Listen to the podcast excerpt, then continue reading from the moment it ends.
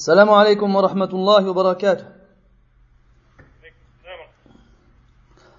الحمد لله رب العالمين والعاقبة للمتقين ولا عدوان إلا على الظالمين. وأشهد أن لا إله إلا الله وحده لا شريك له إله الأولين والآخرين. وأشهد أن محمدا عبده ورسوله. إمام الأنبياء والمرسلين صلوات ربي وسلامه عليه كما وحد الله وعرف به ودعا إليه اللهم وعلى آله وأصحابه أجمعين وبعد Mes frères, je suis heureux de partager avec vous ces quelques instants dans lesquels, Inch'Allah Ta'ala, on va parler d'un sujet important c'est un sujet qui concerne la pureté de l'âme et la pureté du cœur. Mais plutôt que de parler, comme en général on a, l'habitude d'entendre, les moyens de purifier son cœur ou son âme, j'ai voulu euh, aborder le sujet différemment. En me basant sur un verset du Coran où Allah wa ta'ala dit dans le verset هو أعلم بكم إذ أنشأكم من الأرض وإذ أنتم أجنة في بطون أمهاتكم فلا تزكوا أنفسكم هو أعلم بمن اتقى Donc le verset 32 de surat An-Najm, l'étoile, Allah tabaraka wa ta'ala nous dit C'est lui qui vous connaît le mieux quand il vous a produit de la terre et aussi quand vous étiez des embryons dans les ventres de vos mères. Ne vantez pas vous-même votre pureté. C'est lui qui connaît mieux ceux qui le craignent. Donc la traduction qu'on a ici dit ne vantez pas vous-même votre pureté. Du verbe zakka yuzakki, qui veut dire purifier. Ibn Kathir rahimahullah explique ce verset en disant dans le, le verbe zakka wa wa. C'est-à-dire que ne vous faites pas vos propres éloges et n'espérez pas par vos actions. Donc ce verset, dans ce verset, Allah ta'ala nous interdit de croire que, à cause des actions qu'on a accomplies, à cause du bien qu'on a pu faire, il nous interdit de croire que nous avons atteint le summum dans la pureté de l'âme et du corps et du cœur.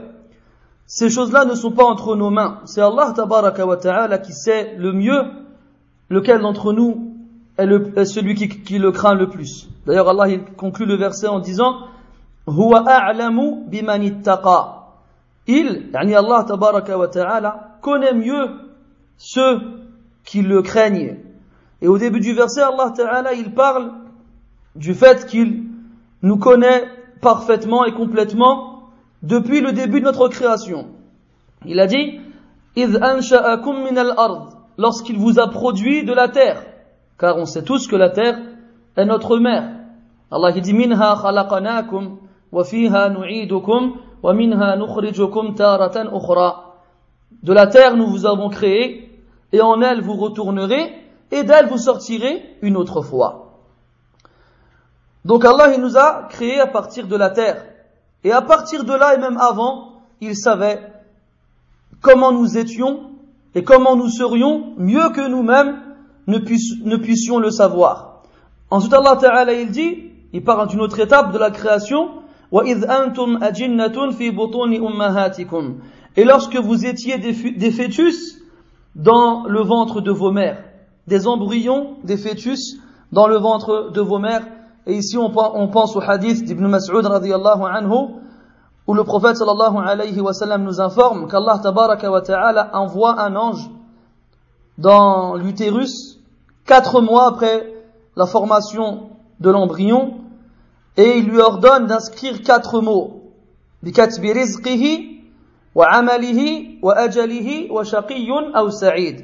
lui ordonne d'inscrire, chez certains, certains savants disent, sur le front du fœtus, de l'embryon, la subsistance qu'il aura de son vivant, les actions qu'il accomplira, la vie qu'il vivra, le, temps qu'il vivra, et enfin, est-ce qu'il fera partie des gens heureux ou des gens malheureux au paradis ou en enfer.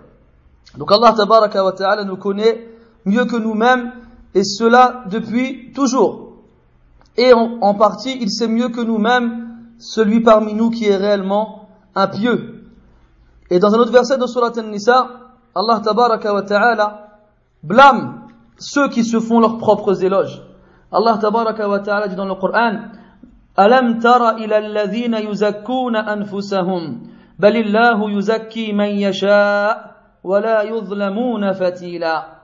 N'as-tu pas vu ceux-là qui se déclarent purs? Mais c'est Allah qui purifie qui il veut et ils ne seront point lésés fût-ce d'un brin de noyau de date. Se déclarent purs, c'est-à-dire ceux qui disent Allah il nous pardonnera, nous irons au paradis, nous sommes meilleurs que les autres. Et c'est là où on veut en venir. Ceux qui croient être meilleurs que les autres. Ceux qui croient que parce que ils font la prière, parce que ils jeûnent, parce qu'ils font le pèlerinage et la umrah, parce qu'ils font des actions quelconques, ils sont meilleurs que les autres. Et ça, c'est le piège dans lequel il ne faut pas tomber, et c'est la chose qu'Allah Ta'ala a prohibé. Que chacun se fasse ses propres éloges, que chacun croit qu'il est meilleur que l'autre. D'ailleurs, le prophète sallallahu alayhi wa sallam a fermé les portes à ce fléau, ne serait-ce que dans le cas où c'est verbal. Ne serait-ce que dans le cas où c'est verbal, sans que l'on croit être meilleur que les autres. Qu'est-ce que ça veut dire? L'imam muslim rahimahullah rapporte عن محمد بن عمرو بن عطاء رحمه الله. قال سميت ابنتي برة فقالت لي زينب بنت أبي سلمة رضي الله عنها. إن رسول الله صلى الله عليه وسلم نهى عن هذا الاسم.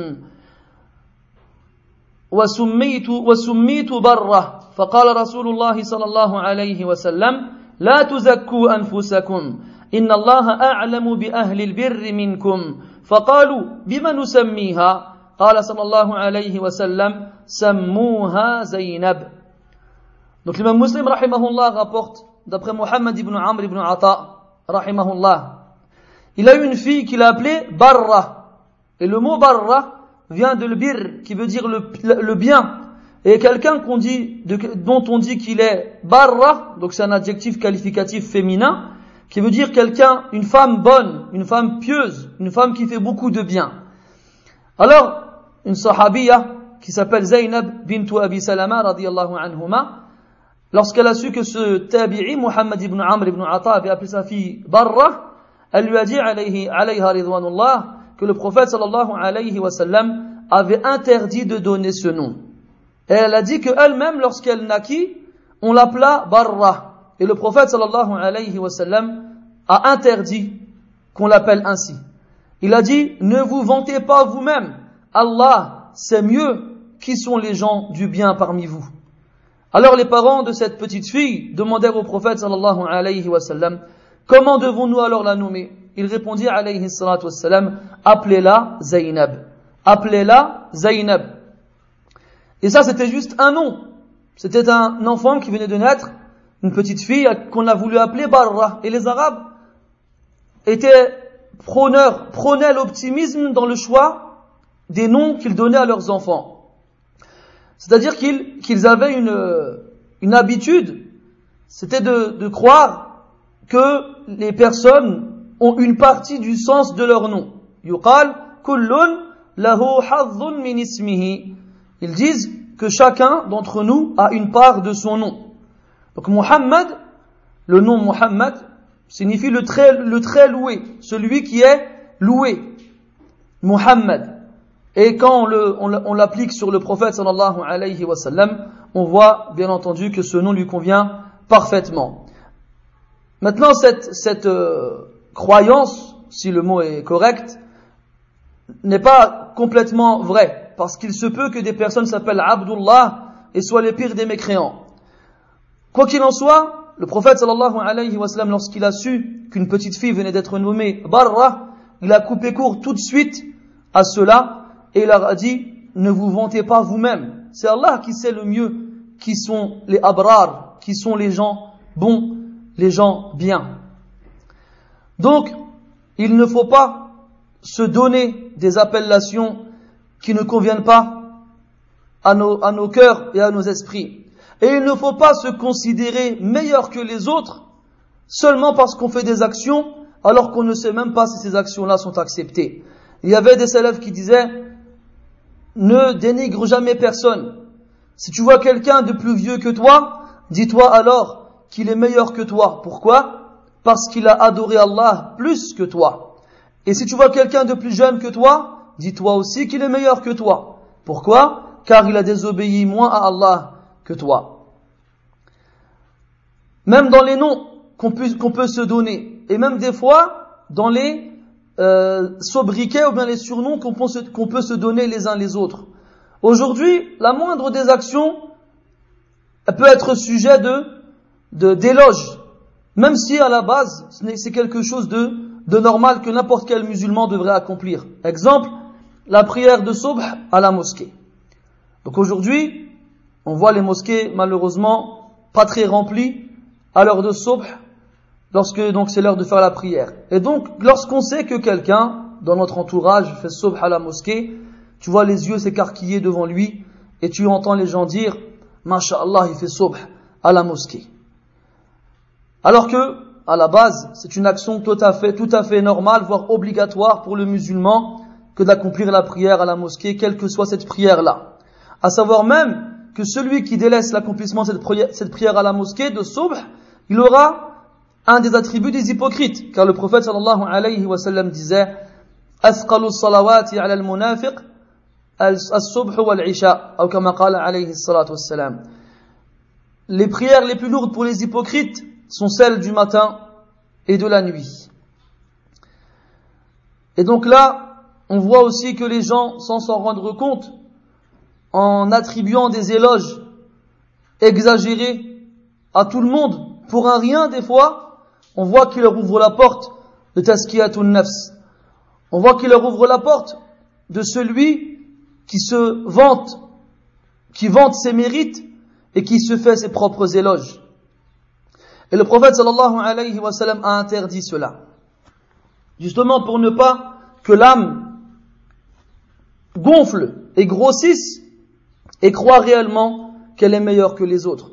L'imam muslim rahimahullah rapporte d'après Hammam ibn al-Harith rahimahullah أن رجلا جعل يمدح عثمان رضي الله عنه فعمد المقداد فجثى على ركبتيه وكان رجلا ضخما فجعل يحثو في وجهه الحصباء فقال له عثمان رضي الله عنه ما شأنك فقال المقداد رضي الله عنه إن رسول الله صلى الله عليه وسلم قال إذا رأيتم المداحين فاحثوا على وجوههم التراب Donc l'imam muslim rahimahullah rapporte d'après Hammam ibn al-Harith qu'un homme s'est mis à faire les éloges de Uthman ibn Affan radiyallahu anhu, le grand compagnon du prophète sallallahu alayhi wa sallam et le troisième des califes bien guidés.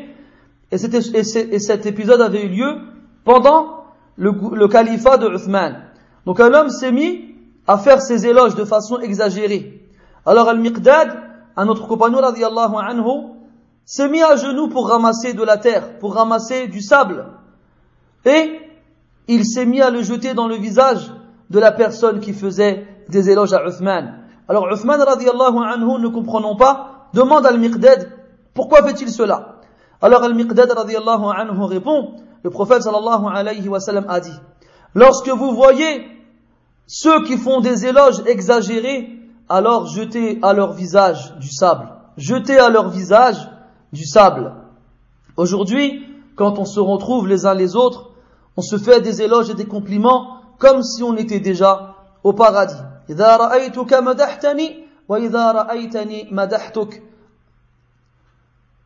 Donc, c'est-à-dire que quand je te vois, je te fais des éloges et quand tu me vois, tu m'en fais alors que personne d'entre nous ne sait réellement à quel point nos cœurs et nos, et nos âmes sont purs ou non. Et aujourd'hui, si on devait respecter ce hadith, et on doit respecter ce hadith, on aurait tous beaucoup de sable dans le visage et les cheveux. Cependant, le prophète sallallahu alayhi wa sallam, dans un hadith rapporté par Al-Bukhari et Muslim d'après Abdurrahman ibn Abi Bakr, radiyallahu anhu, عن أبيه رضي الله عنه قال مدح رجل رجلا عند النبي صلى الله عليه وسلم. فقال رسول الله صلى الله عليه وسلم ويلك قطعت عنق صاحبك مرارا. أي كررها مرارا. ثم قال عليه الصلاة والسلام إذا كان أحدكم مادحا صاحبه لا محالة فليقل أحسب فلانا والله حسيبه ولا أزكي على الله أحدا. احسبه كذا وكذا ان كان يعلم ذلك Donc le prophète sallallahu alayhi wa sallam a entendu un homme faire les éloges, d'un autre devant lui. Alors il lui a dit, malheur à toi, tu viens de lui couper la, tu viens de couper le cou de ton compagnon. Et il lui a répété plusieurs fois, malheur à toi, tu viens de couper le cou de ton compagnon. Donc là il s'adresse à celui qui a fait les éloges. Et après il a dit, alayhi salatu wassalam, lorsque l'un d'entre vous doivent faire les éloges de son compagnon et qu'il n'a aucune autre alternative, qu'il dise alors, je pense qu'un tel et Allah Ta'ala le sait mieux est ainsi ou ainsi, lorsqu'il sait qu'il est vraiment ainsi. Et qu'il finisse en disant, et je ne vanterai personne à la place d'Allah subhanahu wa ta'ala. Donc là, on voit que le prophète sallallahu alayhi wa sallam, très souvent, il nous enseigne la façon de nous exprimer. Et il nous reprend lorsqu'on s'exprime mal. Et là, il nous rappelle que personne d'entre nous ne sait ce qu'il y a dans la poitrine des autres, même si, en apparence, ils ont l'air d'être les plus pieux et les meilleurs. Et il nous dit que dans le cas où on n'a pas le choix, on doit faire les, éloges de quelqu'un, alors qu'on dise, je pense qu'un tel est comme ça, et qu'on ne dépasse pas ce qu'on connaît de lui, qu'on n'aille pas aller chercher plus loin, qu'on ne se dise pas, ah, Foulan il prie toutes les nuits, alors qu'on l'a jamais vu prier toutes les nuits. Qu'on ne dise pas, Foulan il dépense son argent, alors qu'on l'a jamais vu dépenser son argent. Qu'on ne parle que de ce qu'on connaît, et qu'on s'abstienne de parler sur ce qu'on ne connaît pas. Et lorsqu'on a fini de, de, dire les qualités de la personne, qu'on n'oublie pas de dire que c'est Allah ta'ala qui sait mieux comment il est et qu'on ne se permettra jamais de vanter quelqu'un à la place d'Allah subhanahu wa ta'ala. Donc là on voit que le prophète sallallahu alayhi wa sallam nous enseigne comment se comporter les uns les autres et aussi il nous montre le danger que c'est de vanter les éloges, de vanter les qualités des autres. Il a dit Tu viens de couper le cou de ton compagnon. Tu viens de couper le cou de ton compagnon. Il arrive des fois que faire des éloges à des personnes qui ont l'esprit fragile les poussent à leur périssement et à leur extermination. Lorsque l'orgueil entre dans leur cœur seulement parce qu'on leur a fait des éloges, et l'orgueil c'est quoi? C'est comme il a dit le prophète alayhi salatu nas wa karahiyatul haq. C'est dénigrer les gens et détester la vérité Quand, à force qu'on lui ait répété tu es trop bien, tu es trop bien, tu es trop bien, eh bien le jour où quelqu'un viendra lui faire une remarque, ou bien attirer son attention sur une mauvaise chose qu'il a accomplie, il va la, repousser, il va la, la, rejeter et il va dénigrer la personne qui lui aura parlé. Et l'orgueil se sera installé dans son cœur et le prophète dit alayhi salatu wassalam لا يدخل الجنة من كان في قلبه مثقال مثقال ذرة من كبر ne rentrera, ne rentrera pas au paradis celui qui a dans le cœur l'équivalent d'un grain de maïs d'orgueil. Donc on n'aille pas pousser nos frères et nos sœurs vers leur perte en exagérant et en abusant dans les éloges qu'on leur, leur fait. Maintenant, si quelqu'un dit, comment est-ce qu'on peut faire le regroupement entre les hadiths qu'on vient de citer, dans lesquels on voit qu'il est interdit de faire les éloges des autres, et les autres hadiths, les nombreux hadiths où le prophète sallallahu alayhi wa sallam faisait les éloges d'Abu Bakr devant tout le monde, ou de Omar devant tout le monde, ou de Uthman, ou encore d'autres sahaba radiallahu anhum, ou encore des compagnons les uns les autres, ou encore des, euh, des tabi'in et ainsi de suite. On répondra que le hadith, le premier qu'on a cité, celui où le Miqdad radiallahu anhu a jeté du, sable au visage de celui qui faisait les éloges de Uthman, on, on, remarque dans le hadith, il a dit, le prophète alayhi salatu wasalam, إِذَا رَأَيْتُمُ الْمَدَّاحِينَ Maddahin bisiratil mubalagha. C'est celui qui exagère. Celui qui exagère.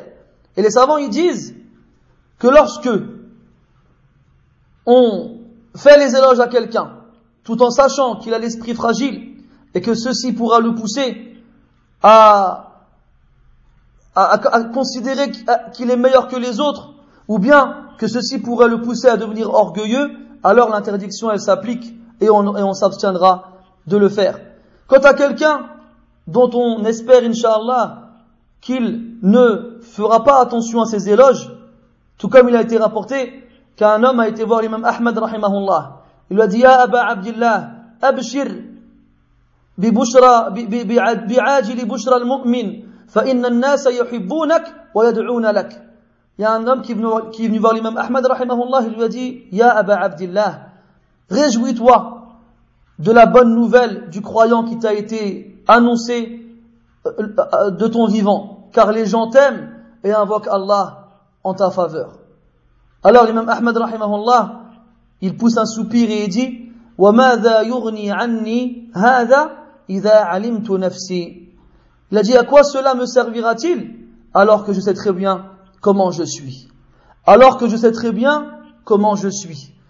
Et là on voit que l'imam Ahmad rahimahullah il ne se faisait pas tromper par les éloges des autres sur lui. Car il était mieux placé que quiconque pour savoir comment il était lui-même. Il savait de lui ce que les gens ignoraient de lui D'ailleurs, quand on faisait les éloges d'Abu Bakr Siddiq radiallahu anhu, et c'est Abu Bakr Siddiq, ce n'est pas n'importe qui parmi les gens, c'est celui qui a accompagné le prophète sallallahu alayhi wa sallam durant toute sa mission prophétique, c'est celui qui a cru en lui dès, le départ et qui n'a jamais eu de doute concernant sa véracité, c'est celui qui fut son beau-père par le biais de Aisha radiallahu anha, et c'est celui qui le succéda après sa mort et ainsi de suite. Et c'est celui qu'Allah tabaraka wa ta'ala a fait les, dont Allah a fait les éloges dans le Coran et dont le prophète sallallahu alayhi wa sallam a fait les éloges dans la sunna et c'est le meilleur des musulmans après le prophète sallallahu alayhi wa sallam et c'est le meilleur des êtres humains après les prophètes et les messagers. Abu Bakr Siddiq radiyallahu anhu. Et pourtant malgré tout ça, lorsqu'on venait le voir et qu'on lui faisait des éloges, il invoquait Allah de cette façon en disant Allahumma la tu'akhidhni bima yaqulun واغفر لي ما لا يعلمون واجعلني خيرا مما يظنون Il disait radiallahu anhu, Ya Allah, ne me punis pas pour ce qu'ils disent de moi. Et pardonne-moi ce qu'ils ignorent de moi. Et fais que je sois meilleur que ce qu'ils pensent de moi. Nous aujourd'hui, les gens viennent te voir et ils font tes éloges et ils te vantent, des fois avec des choses qui ne sont même pas vraies, et tu le sais. Par exemple, tu vas arriver le matin avec des cernes sous les yeux et les gens ils vont venir te voir, ils vont dire Masha'Allah, ça se voit que tu as fait Qiyam Lil toute la nuit. Et toi tu sais que tu n'as pas fait Qiyam Lil toute la nuit. Tu étais en train de jouer à la PlayStation ou bien peut-être que tu regardais un film ou encore tu mangeais une pizza avec tes amis. Mais toi, au lieu de leur dire non, tu te trompes à mon sujet. Je ne faisais pas ce que tu crois. Tu lui dis, t'as vu, Inch'Allah qu'Allah il accepte. Tu ne, tu ne dis pas directement, que tu l'as fait, mais tu fais comprendre aux gens que tu l'as fait. Et ça, les salafs, rahmatullahi alayhim, étaient les gens les plus lointains de ce genre de, de, de ruse machiavélique. Al-Bukhari, rahimahullah, il rapporte, d'après Hussein ibn Abd al-Rahman, rahimahullah, قال كنت عند سعيد بن جبير رحمه الله فقال أيكم رأى الكوكب الذي انقض البارحة فقلت أنا ثم قلت أما إني لم أكن في صلاة ولكني لدغت قال فما صنعت قلت ارتقيت الحديث Écoutez ce hadith étonnant qui est rapporté par le Bukhari d'après un homme qui s'appelle Hussein ibn Abdirrahman, un tabi'i rahimahullah.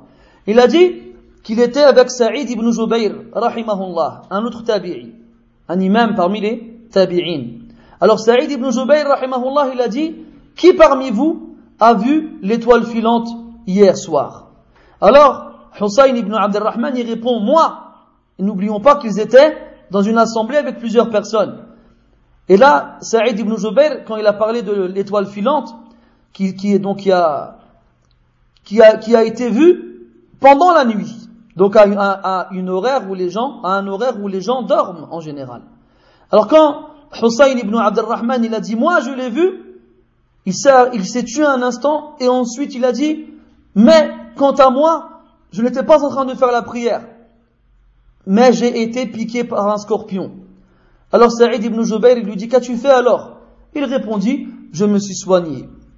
Et le hadith il continue mais ce qui nous importe ici c'est cette réaction particulière de Hussein ibn Abdurrahman rahimahullah. Il n'a pas voulu que les gens croient de lui une chose qu'il n'avait pas accomplie.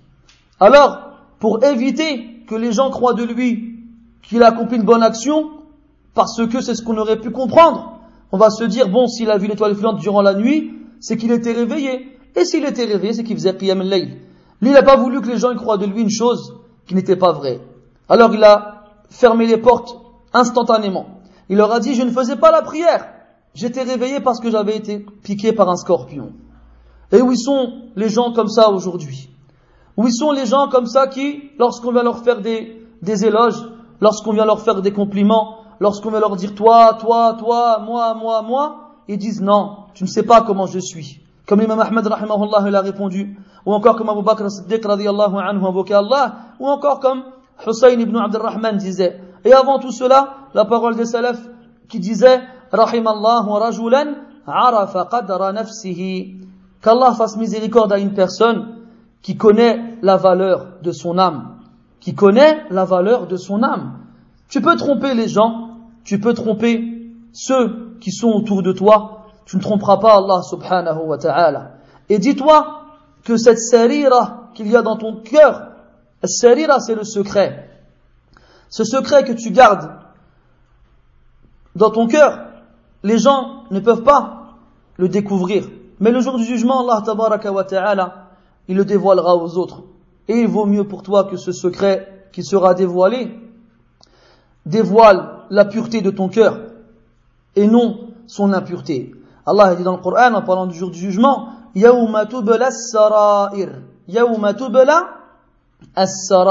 Le jour où les secrets seront dévoilés.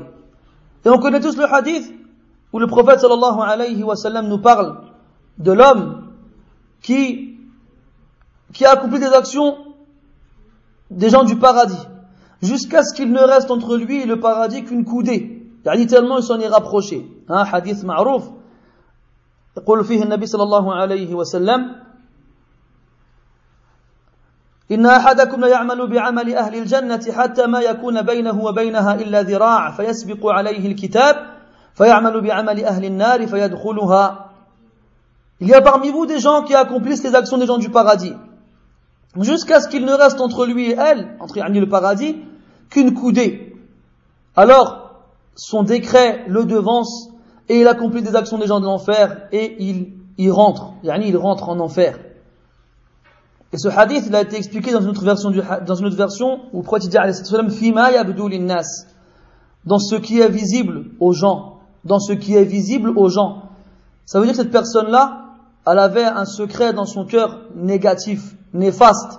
Et même s'il se faisait voir avec des actions méritoires devant les gens, eh ben, le secret qui, qui, qui habitait dans son cœur, ce secret noir, il a eu le dessus sur ses actions et il l'a fait mourir sur un mauvais état. Qu'Allah nous en préserve. Donc, qu'on se préserve et qu'on s'épargne les uns les autres des moyens qui peuvent nous mener à notre perte.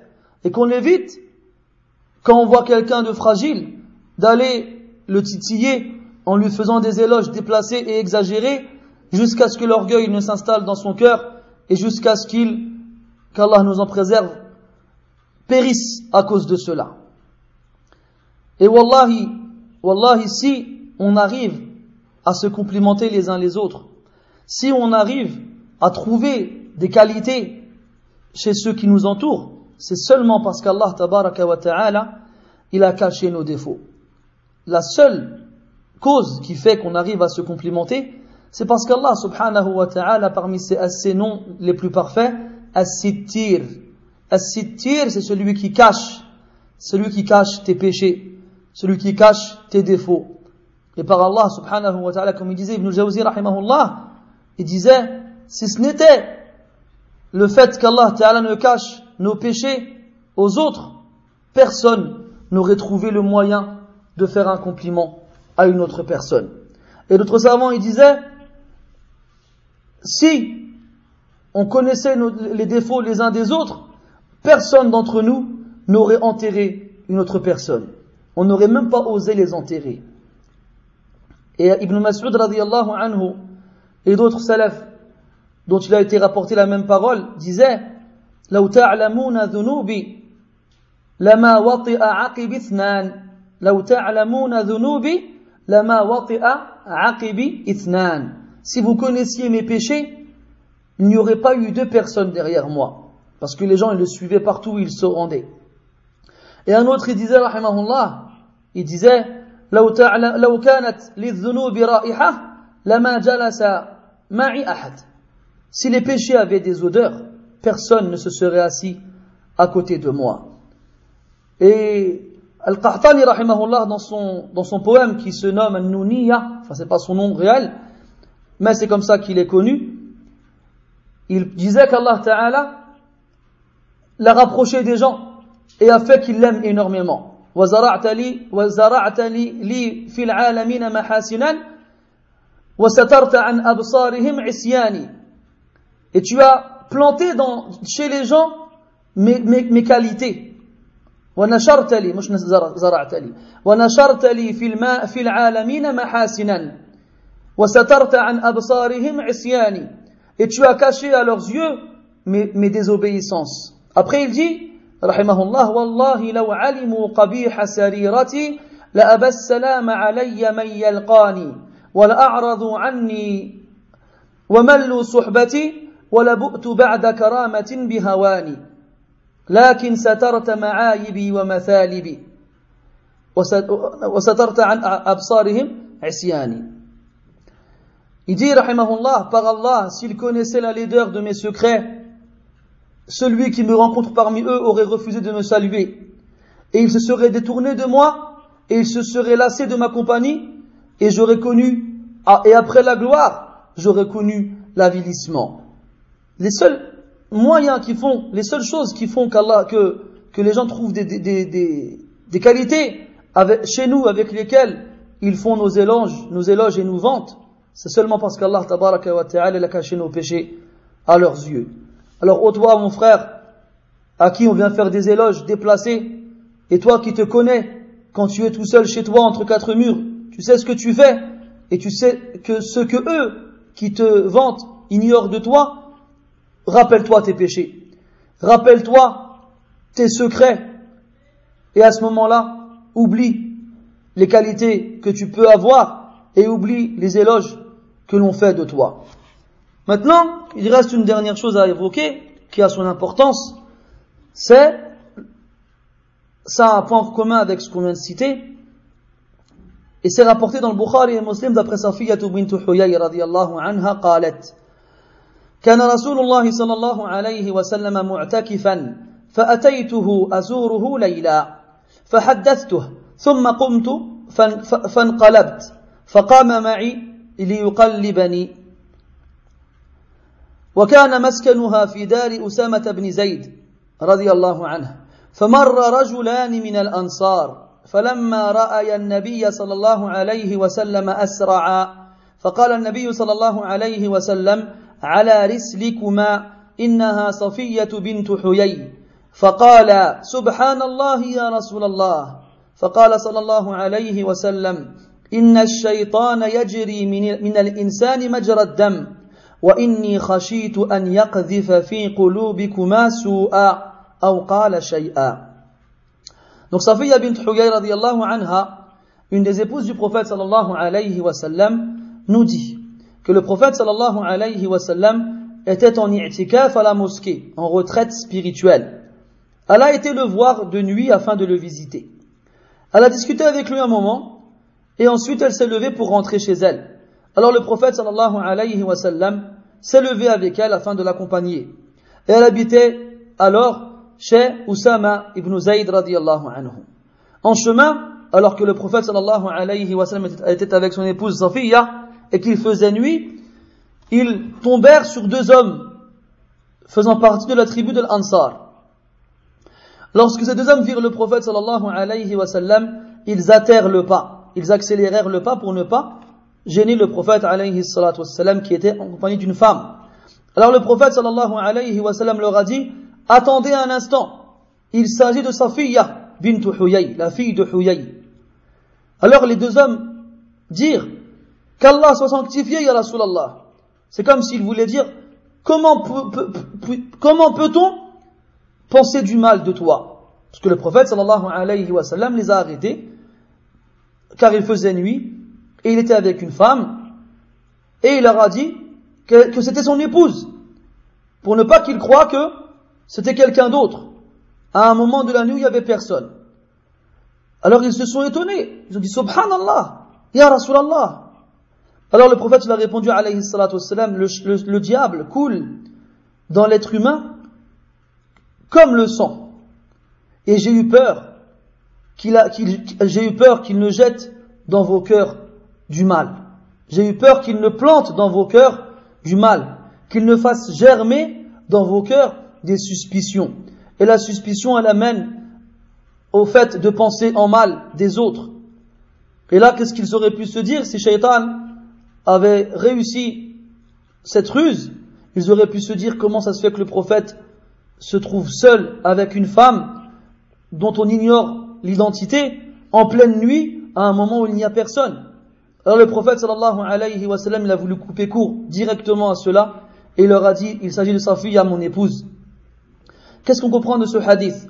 On comprend que si on fait une action ambiguë, si on accomplit quelque chose qui peut paraître incompréhensible chez les gens. Et que si cette action-là qui a, qui a semé le trouble chez les gens peut les pousser à penser du mal de nous, alors on se doit de leur dire sur le champ, avant que Shaitan n'arrive à planter ce doute dans leur cœur, on se doit de mettre les choses au clair directement. Vous allez me dire, c'est quoi le rapport avec le, le reste du cours? Comme on a dit au départ, que les salafs rahmatullahi alayhim ne laissez pas l'opportunité aux gens de penser du bien d'eux qu'ils n'avaient pas accompli, eh bien, on doit aussi ne pas laisser les gens penser du mal de nous qu'on n'a pas accompli. Je vais vous donner un exemple avec un cas que, que, qui est arrivé donc dernièrement avec un frère qui est touché d'un cancer de la peau. Un frère que je connais qui est touché d'un cancer de la peau et qui avait donc une belle barbe. Et à cause de ce cancer-là, donc les docteurs, ils lui ont donné des, médicaments, et parmi ces médicaments-là, une pommade qu'il devait se mettre sur le corps. Et lorsqu'il vire sa, barbe, il lui dit qu'il fallait la, raser. Donc lui, il a refusé de la raser, mais au minimum, comme il devait absolument mettre cette, cette pommade-là, que sa, sa, barbe était épaisse, il a dû la tailler. Il a dû tailler sa barbe. Eh bien, lorsque il est parti à la mosquée avec sa barbe taillée, les gens l'ont tous regardé étrangement, l'ont tous regardé bizarrement. Mais aucun n'a eu le courage d'aller lui dire, Kari, pourquoi tu t'es taillé la barbe? Et malheureusement, Shaitan, qui travaille toujours dans le but de nous égarer, a bien travaillé une fois de plus, et les gens se sont mis à parler. T'as vu Foulan, Allahul Musta'an, il s'est taillé la barbe, A'udhu Billah, c'est quoi ces gens-là, ça veut dire quoi ça, il a akhirihi? Alors moi, quand j'ai entendu ces, ces, paroles-là, j'étais voir le frère, je lui dis, écoute, Akhi, les gens ils disent de toi que tu t'es taillé la barbe, sans savoir quel est ton problème. Va les voir et dis-leur. Et le frère il a refusé, il voulait pas. Il me dit non, s'ils veulent penser de moi ça, qu'ils le fassent, moi ça, ça, ne m'intéresse pas. Mais le frère il n'a pas bien agi sur cette, façon, sur ce cas-là, car le prophète alayhi lui, a rappelé les gens à l'ordre et leur a dit qu'est-ce qu'il y avait. Et malheureusement aujourd'hui, Qu'est-ce que les gens ils pensent mal des autres? Qu'est-ce que les gens ils pensent mal des autres? Et à la moindre occasion, au moindre fait bizarre, tu les vois directement avoir des soupçons sur les gens, conjecturer sur les autres, alors qu'Allah tabaraka wa ta'ala dit dans le Coran Ya ayyuhalladhina amanu ijtanibu kathiran min inna ba'd adh-dhanni ithm wa la. Ô vous qui avez cru, évitez de trop conjecturer sur autrui, car une partie des conjectures est péché. Et ne vous espionnez pas. Et n'espionnez pas les autres. Aujourd'hui, c'est le, but de la plupart d'entre nous, c'est de scruter les péchés des autres, de voir qu'est-ce qu'ils ont fait. Et le plus grave dans tout cela, c'est de voir chez certains de ces personnes perverses qui, qui scrutent et espionnent les gens dans le but de découvrir leurs défauts, que quand ils les voient tomber dans le péché, ils sont contents, ils sont heureux. Ils sont contents, ils sont heureux, ils s'en réjouissent. billah. Alors que il a été dit dans un hadith qui est faible, qui est daif dans sa chaîne de transmission, mais les savants nous disent que son sens il est, il est correct. Le sens du hadith, il est correct. Mais comme il est daif, on ne l'attribue pas au prophète sallallahu alayhi wa sallam. Cette parole elle disait Man akhahu bi. Celui qui reproche à son frère un péché, et là quand on dit reprocher, c'est-à-dire se moquer de lui parce qu'il a accompli un péché, il ne mourra pas tant qu'il ne l'aura pas accompli. Et un autre hadith, toujours daif, dans sa chaîne de transmission, mais pareil, qui, dont le sens est plus ou moins proche du premier, qui disait La ala wa. Ne montre pas de l'animosité envers ton frère, pour un péché qu'il a accompli. Car il se peut qu'Allah l'épargne de ce péché et il t'éprouve avec. Et Wallah, quand on dit que le sens de cette parole-là est, réel, on l'a vu de maintes et maintes fois. Et les savants qui nous ont expliqué ce hadith nous l'ont confirmé. Ils nous l'ont confirmé.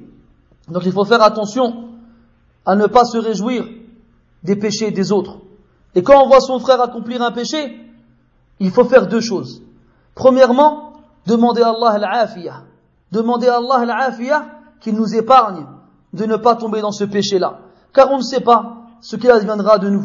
Et on ne sait pas comment Allah va clôturer notre vie. Et deuxièmement, remercier Allah tabaraka wa ta'ala pour la guider.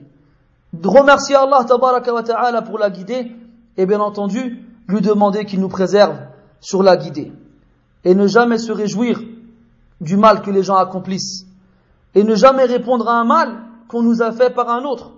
Car comme il disait Abu Dhar radiallahu anhu, إنك لن تغلب أحدا عصى الله فيك بأعظم من أن تطيع الله فيه. Tu ne battras jamais quelqu'un qui a désobéi à Allah en toi avec quelque chose de plus grand que d'obéir à Allah en lui. C'est comme ça qu'on doit réagir.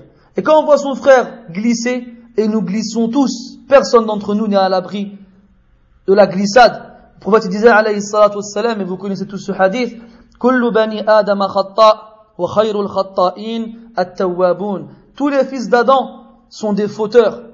Et les meilleurs des fauteurs sont ceux qui se repentent.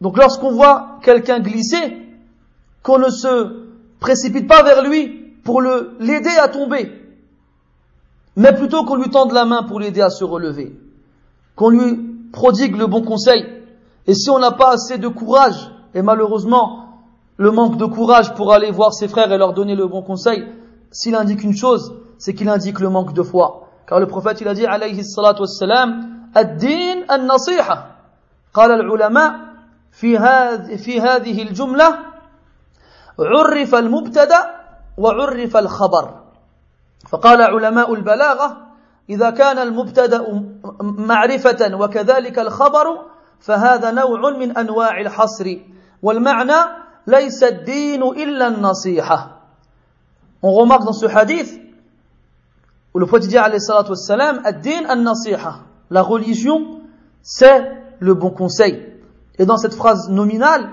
on a le mubtada qui est défini et on a aussi le khabar qui est défini et les savants ils disent que lorsque dans une phrase nominale en arabe le mubtada et le khabar sont tous les deux définis, ça indique un cernement.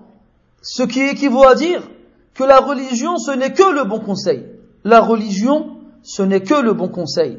Et le prophète dit, alayhi salatu wassalam, man ra'a minkum munkaran falyughayyirhu biyadihi, فإن لم يستطع فبلسانه فإن لم يستطع فبقلبه وذلك أضعف الإيمان Et celui d'entre vous qui voit un mal, qu'il le change avec ses mains, s'il en est capable. S'il ne l'est pas, qu'il le change avec sa bouche. Et s'il ne l'est pas, qu'il le fasse avec son cœur et ceci est la foi la plus faible. Nous aujourd'hui, on voit tout et n'importe quoi. On voit des éloges qui soient attribués à des personnes qui, ne les méritent pas. Et ces personnes-là savent très bien qu'elles ne les méritent pas, Et au, lieu de dire aux gens, arrêtez s'il vous plaît, si vous saviez comment je suis réellement, vous n'auriez même pas voulu vous asseoir à côté de moi. Ils leur disent quoi? Continuez, continuez, vous n'avez pas dit assez encore. Et de l'autre, on voit la suspicion et on voit les mauvaises pensées que l'on peut avoir, avoir envers des frères ou bien des sœurs pour des paroles ou des actions qu'ils ont pu accomplir de façon ambiguë et on ne cherche même pas à comprendre ce qu'ils ont voulu, dire, on ne cherche même pas à comprendre ce qu'ils ont voulu faire et on ne cherche même pas des excuses pour eux. Alors que les salafs, rahmatullahi alayhim, disaient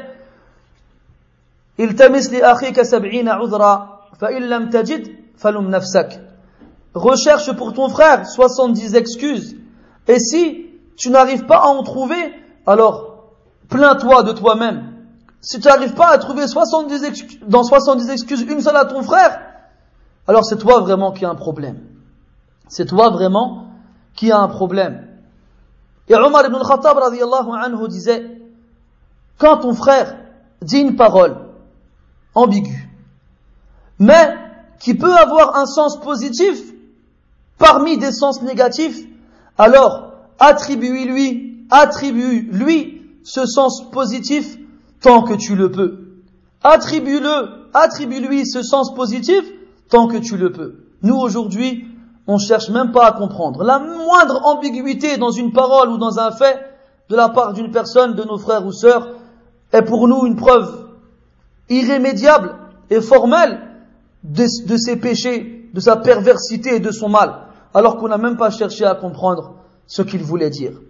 Donc il faut absolument qu'on se remette en question, et il faut absolument qu'on se corrige les uns les autres, et il faut absolument qu'on s'entraide à vivre comme les peu prédécesseurs l'ont vécu, afin que notre objectif de suivre leur pas ne soit pas seulement une parole, mais soit une réalité. نكتفي بهذا القدر إن شاء الله. s'arrêter là بإذن الله تعالى. ونسأل الله تبارك وتعالى ألا يجعلنا ممن يظن بإخوانه سوءا. ونسأله سبحانه وتعالى أن يزكي أنفسنا وأن يؤتيها تقواها. هو وليها ومولاها. وصلى الله وسلم وبارك على نبينا وحبيبنا محمد وعلى آله وأصحابه أجمعين. سبحانك اللهم وبحمدك أشهد أن لا إله إلا أنت نستغفرك ونتوب إليك.